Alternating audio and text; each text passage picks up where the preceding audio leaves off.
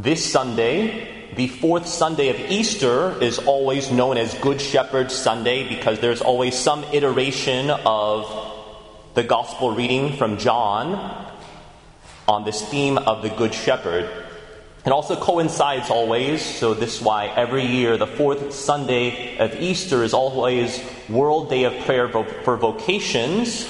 And I want to focus specifically on the vocation to the priesthood. One hears a lot of talk about the priest shortage and the need for more priests. I vehemently disagree, and I served on faculty at the seminary for the last four years before this year. I vehemently disagree. We do not need more priests.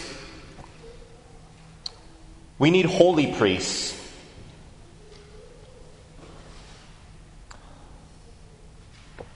Yesterday's gospel from John chapter 6 is quite telling, and it would support this thesis that we don't just need any type of priest.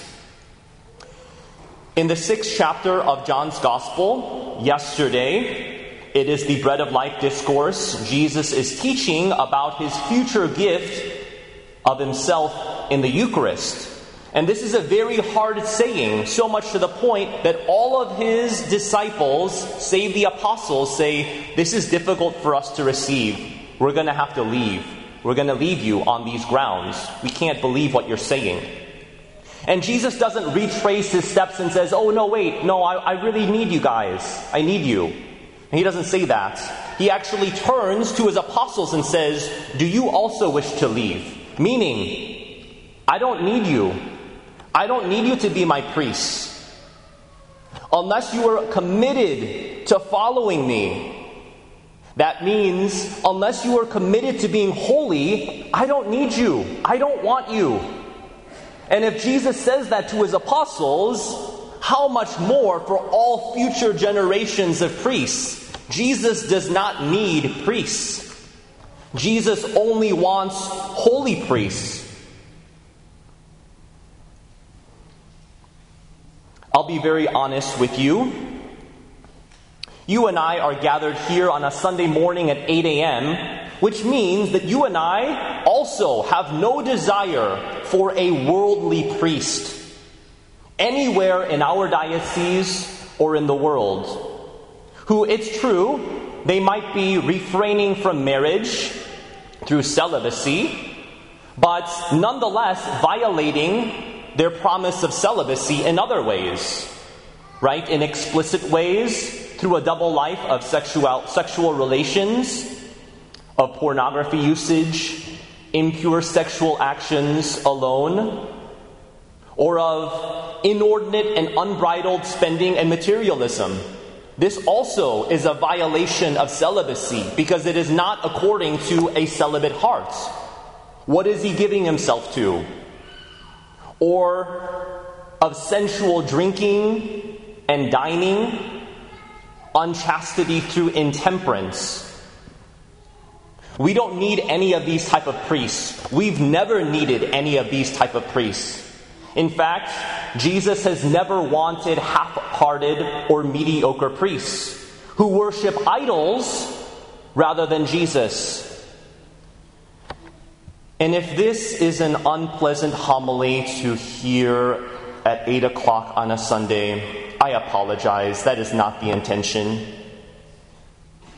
Truth be told, it is an unpleasant homily to have to deliver at 8 a.m., but it comes from a place of deep love for the priesthood, which I pray reflects my deep love for Jesus Jesus doesn't need priests. He only wants holy priests according to his own heart. And the only exception I would, I would say that he ha- makes for this are priests who are truly imperfect. Here I am. Truly imperfect, yet are wholeheartedly, wholeheartedly committed to a life of holiness right? I may never become a saint in this life, But what does depend on me is that I live a lifestyle that is at least giving 100% effort to allowing Jesus in making me a saint. No more scandals, no more duplicity, no more worldly priests. Holy Mother Church and the people of God, all of us, we don't want this. We only want holy priests, period. I'm preaching to myself when I say Catholic priests, unless every fiber of your being is wholeheartedly oriented to the heart of Jesus, go home. The church doesn't need you. You're a harm to yourself and above all to others. Jesus doesn't need half hearted, mediocre priests. The people of God are not in desperate need of more mediocre priests. The people of God deserve and are desperate only for holy priests. You might be familiar with the well known Father Chautard. He wrote the well known classical work, The Soul of the Apostolate. And St. Pius X, the very saintly Pope and lover of the Eucharist, great priest, he admitted that this was his bedside reader for years. So that's pretty good. If that's good, if that's good enough for a saint, it's good enough for many people. And this is what Dom Chautard says about priests and the effect that a priest has. And I'm going to paraphrase what he says. And I quote He says, If a priest is a saint, the people will be fervent. If, the if a priest is good, the people will be all right. But if the priest is only all right and mediocre, the people will be godless.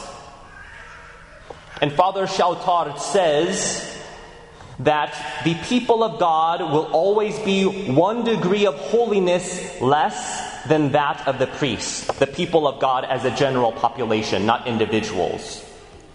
We see the effect that a priest has.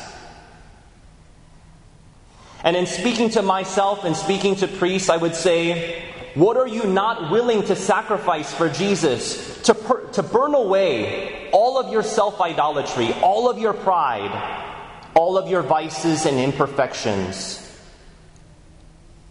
My prayer for myself and all of my priest brothers throughout the world yes, Jesus, please purify me. Give us all of our purgatory right now, all of it. I can't make myself holy. I know how imperfect I am. No one else has to live with me 24 hours a day. But Jesus, you can make me holy and you make me holy through the Holy Mother of God. We've talked about what we don't want in our priests, which is very clear. So let us quickly shine a light of the, of the priestly examples throughout history who he wants to imitate. Priests like St. Philip Neri, or St. John Vianney, or St. John Bosco, or St. Padre Pio, or St. John Paul II. These are, are the priests according to the heart of Jesus, absolutely configured to his heart. These are the priests we look to. These are the priests we need more of. My call to action for you you have a great responsibility in this because a priest can't do this alone. He really needs the people of God. And often, the people of God need to carry the priest in many ways through your prayers and through your generosity in making reparation. Now, the priest ought to be willing to do this, but if he's less than he should be, then the people of God have a great responsibility. So I would ask you to do to two things, including praying for myself. The first thing I would invite you to do is to pray for every priest that you know and dedicate, consecrate them to the Immaculate Heart of Mary. Because every person needs a generous dosage generous helping, and continuous exposure to the feminine genius. And the fullness of the feminine genius resides within the Immaculate Heart of Mary.